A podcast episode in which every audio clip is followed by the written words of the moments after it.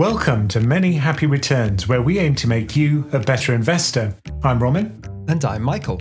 One in five couples identify money as their greatest relationship challenge. And when it comes to investing, 40% of couples disagree on how much risk to take. But with honesty and humility, investing together can be rewarding. And not just in terms of money. I want to know how best to grow wealth with our partners and strategies to minimize disagreements along the way. And in today's dumb question of the week, if everything goes wrong and you get divorced, would you rather have the pension or the property? Okay, let's get into it. So, most of the time on this podcast, Ramin, we're working under the assumption that there's one decision maker when it comes to investing, and that's me, right? I'm the king of my kingdom. I can do whatever I want with my money. But in reality, most people are investing as part of a couple. It's more of a team sport than an individual sport, isn't it? Yeah, that's certainly true. And when I speak to people during coaching sessions, they often choose to have their partner present, sometimes a baby as well, which is always kind of cute. I do like it when both partners are present because then you get a more balanced view of their goals. But it's difficult, isn't it, when you're first starting a relationship to kick things off with questions about what's your risk appetite? That's not a first date question, is it? Or at least if it is, it's not about finances. but I mean, that would be such a kind of turn off, wouldn't it? Or what percentage of your salary do you save? For most people, that's a turn off. I imagine that would be what, exactly what you want to hear on a first date, Ramin. Well, surprisingly, no. I mean, there comes a point in a relationship, now where that point is, is a judgment call when you have to be more open and more honest and sort of try and reconcile two people who have different levels of knowledge when it comes to finances and investing, maybe different levels of interest on it, as well as the attitudes to risk and time horizons and things like that. But probably if you had to identify the biggest causes of dispute in relationships, I suspect that money would be one of the top reasons why people fall out because of these difficult things to discuss people often talk to me because they can't discuss these things with their family. And so, yeah, I mean, I had one conversation with a guy who was hiding in his car. And uh, so he didn't want his wife to hear what we were saying. That was great. I love that guy. I mean, it doesn't sound the best approach to a relationship to me. well, look, I mean, at a certain point, you know, you kind of know the relationship is fraught. So you're probably thinking this is not going this is not going to last. So at that point, you know, maybe you start to mentally disassociate yourself anyway. Okay, um, interesting way to start our Valentine's Day special, Ramin. but it's funny that you know this is just not a romantic topic. It's not something which is even considered to be interesting by most people, and it's probably the last thing they consider when they start to enter into a relationship with someone. Yeah, so it's not romantic, but I guess at some point it does become necessary to have that conversation. I mean, how do you think about it when there's a relationship and the people in it, for example, have wildly different levels of knowledge and experience when it comes to investing? Because that can't be easy. Well, I always say that whenever you make a plan, you should involve both parties. And if there's more than two parties, then, you know, include everyone that's affected, often the children as well if they're kind of grown up children. Do you often talk to polyamorous couples? No, seldom. Quite a few gay couples, which I kind of like because that's a much more interesting dynamic in terms of how they split up the decisions between one another. Usually there's still one partner that kind of dominates in the financial decisions because of interest or salary or whatever. And that's true across all types of couples, right? Not just heterosexual couples. Yeah. And when I speak to men and women, it's usually the man that dominates the conversation. Still, even now. Yeah. Not always. I mean, often the woman has a very high salary, larger than her husband's, and she kind of has more of an input, in fact, than her husband, if that's the case. But generally, what I see is that the man's doing all the talking. Yeah, I can believe that. that does sound like us, doesn't it? Chatting a lot of nonsense. But the kind of comments the women make are really interesting because they're often quite insightful and often display a level of knowledge which is comparable with the man. So, you know, you just have to navigate that cautiously. I'll put it that way. There's some interesting stats, Ramin, that women, on average, are better investors than men. Have you seen this? Yeah. And I always say that during the calls. I always say, well, in fact, you should be listening more to what she's saying because women generally have a better approach to investing. For starters, they don't trade too much. And that's the biggest predictor of whether people underperform. If you trade more, you make less. That's a very strong correlation that people notice in the data. Yeah, there was a study by Neil Stewart, who's a professor of behavioral science. And yeah, he found that on average, women trade nine times a year, whereas men trade 13 times a year. So that can explain a lot of the difference. He found that women outperform men in the UK by 1.8% per year. That's massive. That is massive, yeah. Because all you have to do really is nothing. You know, I mean, that's, that's all you have to do. But I think men have a different mindset when it comes to investing. Firstly, I noticed this also when I was tutoring physics and maths, which is that the boys were much more confident, but not more capable. Yeah. If you know what I mean. So they think they'd know the answer, but they may not. Whereas the girls would be much more modest about it, but equally capable with maths or physics. So I see that in the investing world as well. And Fidelity Investments did a study in the US, which showed, again, an outperformance by women versus men in investing but it was slightly smaller. It was like 0.4% per year, which sounds small, but if you compound that over a long time, again, it makes a huge difference. And I think there were other studies that were done in, there was a Finnish study, which is one I've quoted in the past as well, which found the same thing. So I think the mismatch between engagement in investment between women and men is something that deeply worries me.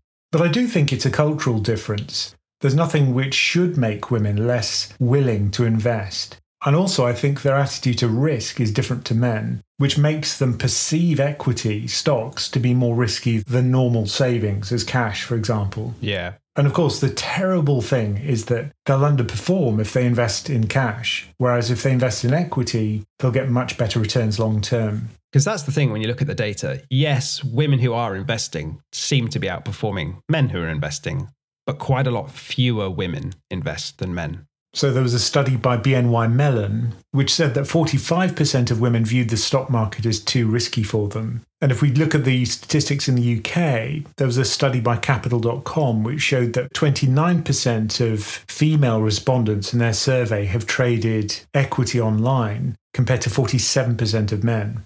And that difference would make a huge performance difference over the long term. Yeah, and it's one of the reasons why there's a so called pensions gap with a lot of women having underinvested for their retirement.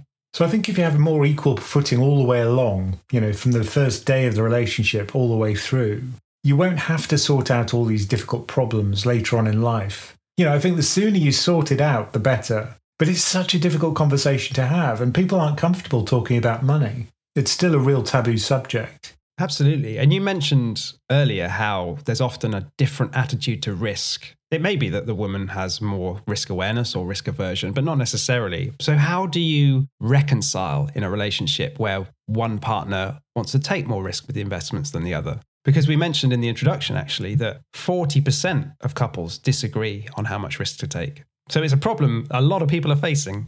And I think ultimately you've got to be able to press the veto button on any investment both members of the relationship have to be able to do that. So if the husband suddenly says, Look, I'm going to put £100,000 into crypto, and the partner doesn't agree with it, you know, they should be able to veto that decision. But also the planning aspect of it. You know, they should both sit around a table and say, Look, this is what our goals are, this is how we're likely to get there. And I think the other key thing is understanding this long term difference in return between stocks and bonds and cash. That's the most important thing to understand because over the long term, the risk is that you don't take enough risk and that you don't have enough stocks in your portfolio. That has to be understood by everyone. And that should be part of everybody's financial education, but isn't. Yeah, I think the thing to really consider when you're discussing different attitudes to risk is is that different attitude to risk for a good reason? Like, do you have different time horizons? If you've got a longer one, then you should be more comfortable taking higher levels of risk. Or are there different levels of income, which means that, you know, if you've got much more income than you're spending annually, then yeah, maybe you're comfortable taking more levels of risk. Or is that difference in risk appetite for a, less justifiable reason? Something like, you know, you've got different levels of knowledge and someone is scared of the stock market, like you say. Because if it's for a good reason, then yeah, you can have maybe separate investment pots and tailor it to your individual needs. But if it's for a bad reason, then maybe you need to talk it through and come to some sort of compromise. Yeah, if it's short term investments, then fine. Have much more cautious portfolios. That makes absolute sense. But if it is long term stuff, which it often is when we're in these discussions, then you've got to understand that difference between stocks and cash. because I think a lot of the financial reporting is around things which are exciting, right? When markets crash, but the only time you hear about investment is when it goes wrong. You never hear about, oh, stocks are now up 10,000% compared to where they were. Well, you do hear those stories, but it's generally about the lottery ticket investments. It's about crypto being up massively or Tesla stock being up massively rather than, yeah, the broad markets crawled up hugely over the last 10 years. Again, because of the focus of journalists, which is to very much focus on what's exciting rather than what works most of the time, which is probably much more useful, but which is never discussed. now, I wanted to pick up on something you said a little bit earlier, which was that everyone should have a veto in a relationship. Now, I don't know if that's the best way of seeing it, like this kind of double tick approach to investment, where if you want to buy an investment, you both have to sign off. If you want to sell it, you've got to both sign off. Because if no one has the casting vote, then is it not just going to cause sort of a paralysis? Certainly in business, right? You don't want a contract where no one can say, I'm actually going to make this decision. Well, often the way I approach it is to say, have an agreement before things happen. So if equity markets sell off 50%, you both agree you're not going to sell. That's really important. And it's important to have that decision made before it happens and to have it written down because otherwise you can kind of panic and if one partner is more risk averse, then they're more likely to bail out and say, look, we've just lost a huge amount of money. Let's quickly sell this before we lose even more. Yeah. Whereas, you know, of course, the best thing is to run into the burning building because that's what gives you the best returns. So I think having that understanding before it happens, writing it down is very important. And to understand that it will happen because, you know, that's just part and parcel of investing. Yeah, you need to invest with a plan, especially when you're doing it with someone else, right? Because of these scenarios. Like, yeah, you're going to experience market crashes. And I think the key is you have to both sign up for that decision and take equal responsibility. It's not like when the market crashes, one can go, I told you so. I told you we shouldn't have been investing. it's like in government, right? They have collective cabinet responsibility. Like they all have to own the decisions of the government. And this is exactly the same. I think both people have skin in the game, so they should have responsibility in making the decision. But just make it before things go wrong or before things go right. Because another problem is that if equity surges upwards, there's a tendency to say, oh, look, it can't go up anymore. You know, we should just sell it now. But of course, that's another mistake to make. Yeah, and it's interesting, isn't it, how different couples approach their finances in a broad sense. So some people just combine everything, don't they? Maybe when they get married or are suitably serious about the relationship. Whereas other people do keep almost fully separate accounts, right? Yeah, I can see arguments for both. I think if there is a huge difference in the risk appetite, then maybe that's the best solution. You know, no two couples will be the same. You've just got to find something amicable which works for everybody. Yeah, I think there are some downsides to keeping everything separate certainly when it comes to efficiency of investing, I think it would make sense to look at your marital portfolio in the round, right? Otherwise, you might both be holding too much cash balance, right? For example. Yeah, yeah, yeah. And also with tax, right? If you're treating everything fully separate, it can be inefficient because you might not be maximizing, I don't know, your capital gains tax allowances, right? Yeah. For example, the ISAs, you know, you both have an ISA allowance in the UK. And in the US, the Roth IRA, I guess, is similar. So I think you know if you do have the ability to maximize that, it would be crazy not to take advantage of it. Especially when one partner is earning significantly more than the other, it makes much more sense from a tax point of view to be paying into the higher earning partner's pension, right? Because you get tax relief at their marginal tax rate. And also, another reason why I think it's good for both partners to be involved in the decision making process all the way through their lives is that, you know, sadly, if one partner passes away, then the other partner knows exactly what the state of play is. They don't inherit this incredibly complex set of financial positions which they have to somehow manage without any inkling about how to do it. Yeah.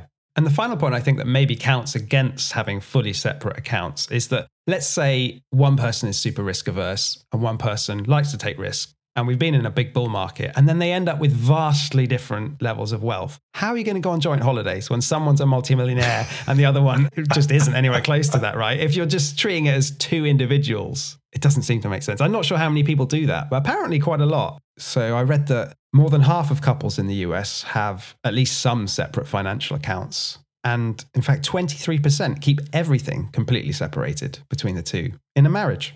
Seems odd to me, but maybe it's just more common than I'm used to. Now, however you come to this kind of compromise between everything being managed individually or everything jointly, the important thing is to be absolutely honest about what you've got and what you're doing. Yeah, definitely. I mean, if you're keeping financial secrets from each other, I think it's never going to end well. There was an interesting study by creditcards.com in the US, which showed that apparently one third of Americans admit they have financially cheated on their partner. I mean, what does financial cheating involve here? So the stats apparently show that 15% of people admit spending more than their partner would be okay with. 9% of people hold secret debt from their partner. 9% of people have a secret credit card. 8% of people have a secret checking account and 8% of people have a secret savings account. And altogether, a third of Americans are not being fully honest with their partner about their finances. What do you make of that? How would you keep it secret? I mean, if you're going to get bills through the post, you'd have to kind of, you know, squirrel them away and say, oh, don't worry about that. Ramin, once again, I need to remind you it's not the 1980s and we have paperless bank accounts these days. But you know, I mean, I think that's really odd. You know, to think that you could get away with it. Maybe if they do keep everything separate, you could keep it secret. But if you have joint accounts, you're going to see this stuff coming out. Well, that's the point, isn't it? Some people don't like joint accounts because I don't know. Maybe they feel embarrassed about financial decisions they've made in the past. It can be a hard conversation, right? If you've lost a load of money in the past, maybe your partner won't trust you going forward so much. Or, yeah, you want to spend on things that your partner wouldn't be comfortable with. That probably happens in a lot of marriages. and maybe if you're not confident about the long term future, you're trying to hide money, which, you know, the courts are going to frown upon if it comes to divorce. But some people, I guess, get away with it. If they find it, Michael. Yeah, if they find those paper statements, Ramin. I can't find them myself, so good luck with that. I mean, like you said, however you approach your finances, there's no right or wrong way. You've got to do whatever suits you as a couple. But I think you do need a process where you are honest and you review everything. I don't know, could be monthly, say, and you compare your spreadsheets or your investments, how they're performing. And also look to see where you are relative to your goals, because that's the key thing. Have targets, have financial goals, and then just assess where you are relative to those. But that's true whether you're in a relationship or not. Yeah, and it's interesting when it comes to financial goals within a relationship. So, Fidelity did a study in 2021, and they found that 48% of couples disagree on the age they plan to retire. 51% disagree on how much savings are needed to reach their retirement. As we said, 40% of couples disagree on how much risk to take with their investments. And I find it funny that 34% of people disagree on whether they are themselves savers or spenders. you'd have thought you'd know that. But here's the real kicker most people say they're savvier than their partner when it comes to investing. 53% of people say they're the better one in the relationship. It reminds me of the stat that when Americans were asked to rank their driving skills, 93% say they're better than average. like, That's a universal thing. Yeah, no, it is. You know, everyone thinks they're above average. Yeah, yeah. I mean, I wonder with all these disagreements within relationships about finances. I mean, could I suggest that maybe people haven't chosen the right partner? Or is a relationship not just about money, Ramin? What are you going to tell me? it is a bit random, isn't it? You know, the choice of partner. It's not a rational process. It should be, but it's not, given its importance. But you never sit down and think, you know, what are the pros and cons of this relationship? You fall for someone, you enter a relationship, and then it either works out or it doesn't. That's usually the way it happens. But it is probably the biggest decision we make, one of them in our lives at least. I know Warren Buffett had some quotes which said, You want to associate with people who are the kind of person you'd like to be, and you'll move in that direction. And the most important person by far in that respect is your spouse. He says, Marry the right person. I'm serious about that. It will make more difference in your life. It will change your aspirations, all kinds of things. Once again, I think Buffett's nailed it. I mean, it sounds cold in a way, but I think it's pretty important that you really shouldn't marry someone who's financially irresponsible. But the thing is, you don't usually find out until it's too late. You know, you go down the romance route and everything's exciting, and you don't really think about the finances until it's far too late. I think with online dating now, you've got more chance of filtering based on certain criteria. but usually it's physical appearance. It's not to do with finance or anything like that. Yeah. The Tinder profiles should all come with their sort of ISA balance, shouldn't they? Whereas mine was all about apples. Apples? Yeah, I ranked which apples I like best. What app were you on? Tinder. You were on Tinder with your apple ranking. Yeah. I mean, clearly Worcester's would come out on top. And uh, that's been a big bone of contention in my relationship with Laura. but it makes my profile stand out. That was the important thing. But I think, you know, you're not going to put the financial stuff in there, but maybe you should. You know, maybe this should be part of the kind of ranking system in one of these online dating apps. I mean, clearly at that early stage, it's ridiculous, right, to talk about finances in any sort of depth. But as it gets more serious, there's things I think you need to know, however you go about getting that information and agreeing on attitudes towards finances. So, yeah, it's important to know are you a saver or a spender? Because I think that's probably at the heart of a lot of these disagreements about money is that one person feels they're making the money and the other person is spending it. That certainly chimes true when I think about previous discussions I've had. Yeah. I mean, I guess there's two different ways of looking at it. Firstly, you've got to understand each other's goals, right? Yeah. Life goals and how that applies to their finances and how they're going to meet those financial goals. But then there's the second question of if they've got bad spending habits or bad investing habits, maybe it's because they've not aligned them well with their goals. Like you might have aligned goals and then it's just a case of getting the behavior right. But if you've got underlying it all very, very different goals, then it's probably almost impossible to reconcile. Or no goals. You know, that's what I often hear. I say to people, you know, so why are you doing this? Why are you investing? And there's silence. You know, they don't think, oh, I'm investing because I'm trying to do this or that. You know, some people are absolutely laser focused on achieving a certain thing by a certain time, but other people don't have a goal at all. Yeah, I mean, I think that's how I came to investing to begin with, right? I was earning reasonable money at some point, and I'm definitely a saver rather than a spender. I don't like buying stuff, right? I don't like clutter around for a start. So I just had the excess money. I was like, well, what, what do I do with it? Therefore, I became an investor. And then the goals came later. And that's often the way. You know, I don't think people have goals often. Okay, we might not have defined goals, but maybe we're working from some kind of budget and if we're thinking about, oh, how should we combine our finances? Maybe that's the place to start. But you're right. I think the best way to approach it, the most tactful way to approach it, is to have a budget, a joint budget between you and your partner. Oh, yeah, definitely. And before you start combining accounts, ideally. The other thing is, I think there are some like financial principles it's good to understand. Like if you have an emergency fund, which I hope most people do, it's good to agree with your partner like what constitutes an emergency, right, to spend from this fund. Yeah, we've just had a roof leak. That was an emergency. I mean, most people would see a roof leak as an emergency, but I don't know. What's a more debatable one? My football team's got to the Champions League final. I need to buy tickets. It's an emergency. Not an emergency. but there's some things that are debatable. Like, um, I don't know. My sister has run up a big credit card bill and needs someone to bail her out or she's going to go bankrupt. Does that count as an emergency for your finances? Yes, that's much more of a questionable one, isn't it? And I can see the arguments from both sides of things. So, how do you feel about loaning money to family members or close friends? Now, I know it's not directly related to investing, but I guess similar things do come up in investing where you have different opinions on what to do with the money. Yeah, maybe one way to approach it is to say, if you're going to invest a certain pot of money, what would you invest in? And then just compare portfolios, just see what they do, what you do, and see how different they are and then look at the reasons behind that. Maybe there's a difference in understanding of long term return or what risk is. Maybe that's a good way to tease out the differences. I mean, we often talk about the core portfolio and the fund portfolio idea, right? Like maybe you've got 90% in your core portfolio for your long term retirement and goals, and 10% in your fund portfolio primarily to keep your hands off the core, but also, yeah, yeah, to make some sort of tactical bets if you are that way inclined. So maybe the idea in a relationship could be the core portfolio is jointly agreed, jointly owned, and we're investing for our future together.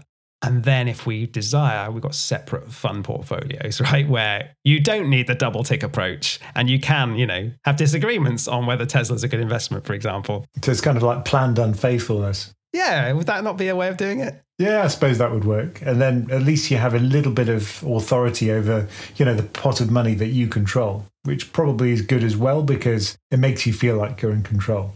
Yeah, and if you make really bad decisions and blow your fund portfolio, then you know you have to sacrifice some of your discretionary spending. Yeah, you're not going to the Champions League final. I mean, I guess we've talked a lot about the challenges of investing when in a relationship, but I think if we step back at the end of the day, it's probably better from a financial point of view to be in a relationship.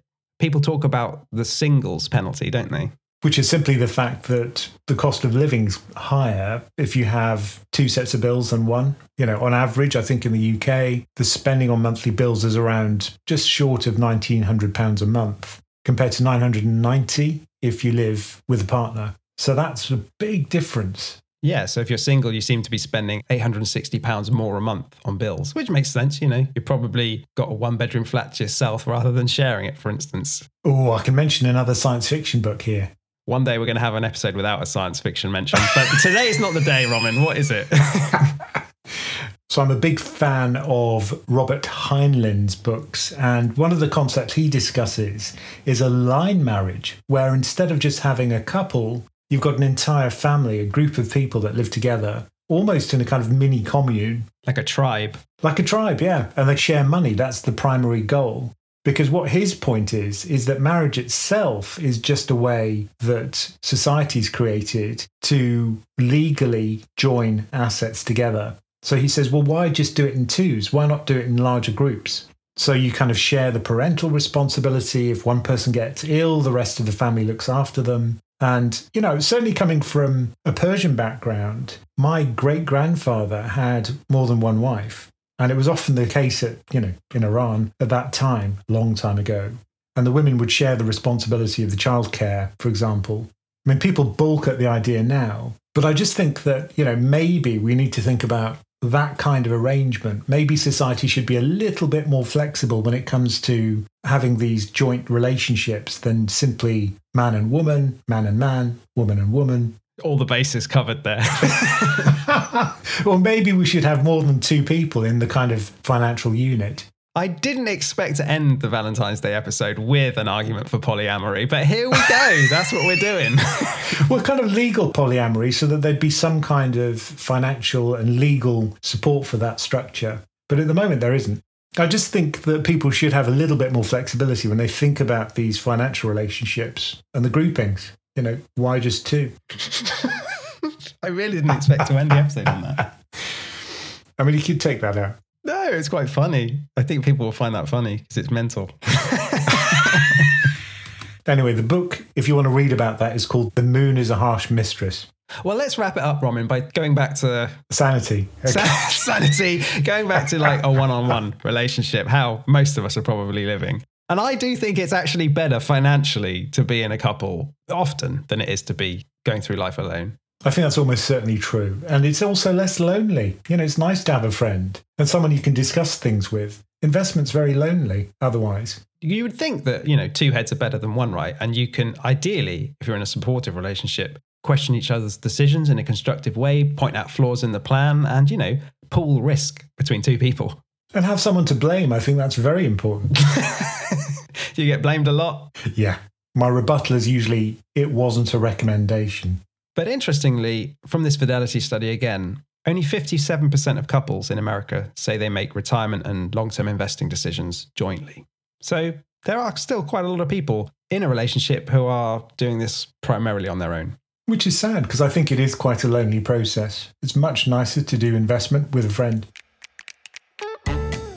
So, if you are finding yourself investing on your own or you want a little bit of support from a community, that's what we offer at Pensioncraft. If you want to learn more about that, just go to pensioncraft.com. Okay, today's dumb question of the week is when it comes to divorce, would you rather keep the pension or the property? I imagine it's a big question facing a lot of people. I mean, I can certainly speak from my own experience here. And it was basically done on who wanted what. So we just discussed it and came up with an agreement that we were both happy with. So we had a third party, this guy who sat with us and just went through all of our assets and we kind of wrote them down on a big whiteboard and then we just decided on how to split it absolutely fairly. I mean, it's great if you can do that, right? Because you avoid all the courts and the lawyers' costs but not everyone is going to be in an amicable position, are they? We didn't manage to avoid lawyers' costs. You know, we both, it's funny because we were both swapping emails saying how much our lawyers were charging us. Yeah. So our relationship was that good that we could do that. But yeah, I mean, my parents, it was exactly the opposite. You know, big law courts, they lost almost everything, paid huge amounts in lawyers' fees. So I think really it depends on how amicable the split up is. I mean, the way this typically seems to play out from everything you read is that in a heterosexual marriage, the woman will typically keep the house. Maybe there's children involved as well, so there's some stability there if they're staying with the wife. and the man will often keep the pension. So it's interesting that in the UK, it seems that according to family law court data, only around 15% of divorces result in the splitting of pension rights. That seems low, doesn't it? Because you'd think that pensions are going to be so valuable to the future financial health of that couple that's going through a divorce. Particularly if the man is earning a lot more than the woman in the relationship, because then, you know, the pension's going to be a much bigger proportion of the overall family assets. And in terms of which would you rather have, well, maybe from a lifestyle point of view, the house looks particularly appealing. But then we've talked before about how there's a lot of cost that comes with owning a house, yeah. which doesn't come with owning a pension. The pension will presumably compound faster than house prices. And it's often the case that the wife will end up with the children, which is also a considerable cost. Obviously, the husband has to support her. Usually, the law court will ensure that's the case. And we're talking about husband and wife in this way that's quite typical. It's obviously not always that way. Sometimes the woman will be the higher earner and have a bigger pension, but you know, typically it seems to be this way around. But I think the best way to approach this is what our mediator did with us, which is to write down the value of all your assets. Now, the complication here is that you don't know how much your assets are worth in a pension because you have to get a valuation. Now, that itself often requires a financial advisor to charge you something like £2,000 or something like that to work out what it's worth, which is tricky, right? Because it's difficult to have something which is uncertain. But is a defined contribution pension not just mark to market, or are they trying to work out the future potential value of it? What's the complication? The complication is that the valuation changes day to day, for starters. But that's the other point, which is you also have to kind of project the value into the future. And that's very difficult with a pension because equity returns are uncertain but on average, they're higher than they would be for property usually.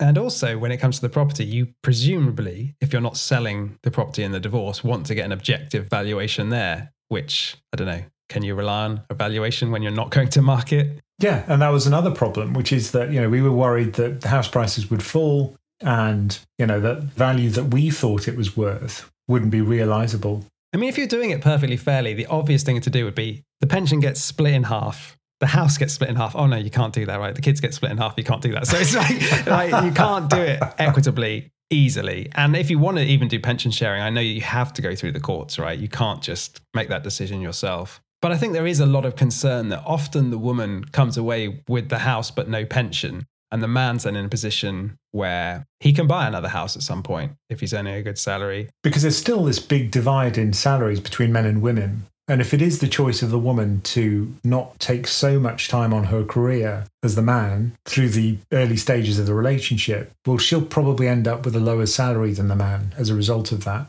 So I think this is all part of the cultural problem, which is the splitting of the parenting between the man and the woman, but also the salary divide between men and women. And there are also other things to consider. So we've talked about how, on average, women seem to be more risk averse when it comes to their investments. And also, they have a longer life expectancy, right? So the years which they're going to be trying to live off their pension pot will often be longer than the man's, and they have smaller pension pots on average. So it's like the worst of both worlds. Well, maybe having a longer life expectancy isn't the worst situation, right? You'd rather have a longer life expectancy, but you need a bit more money for that, right? Yeah.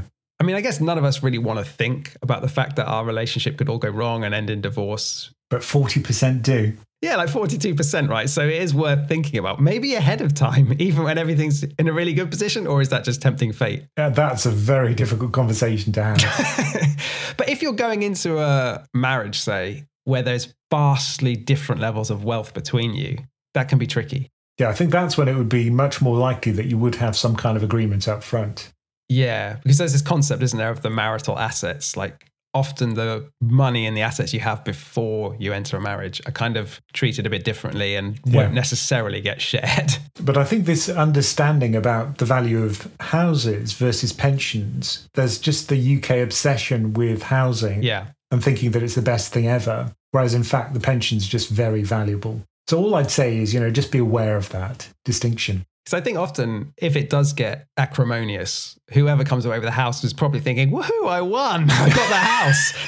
Maybe not, right? In the long term. Maybe not, yeah. Thank you for joining us for many happy returns. do send us your questions, no matter how dumb, at the email address mhr at pensioncraft.com. And do remember to check out pensioncraft.com for all the information about our membership and investment coaching options. Many Happy Returns is a Pensioncraft production, co hosted and executive produced by Ramin Nakisa and Michael Pugh. This podcast is for informational and entertainment purposes and is not financial advice. We do not provide recommendations or endorse any decision to buy, sell, or hold any security. We cannot be held responsible for any actions listeners may take, and investors are encouraged to seek independent financial advice.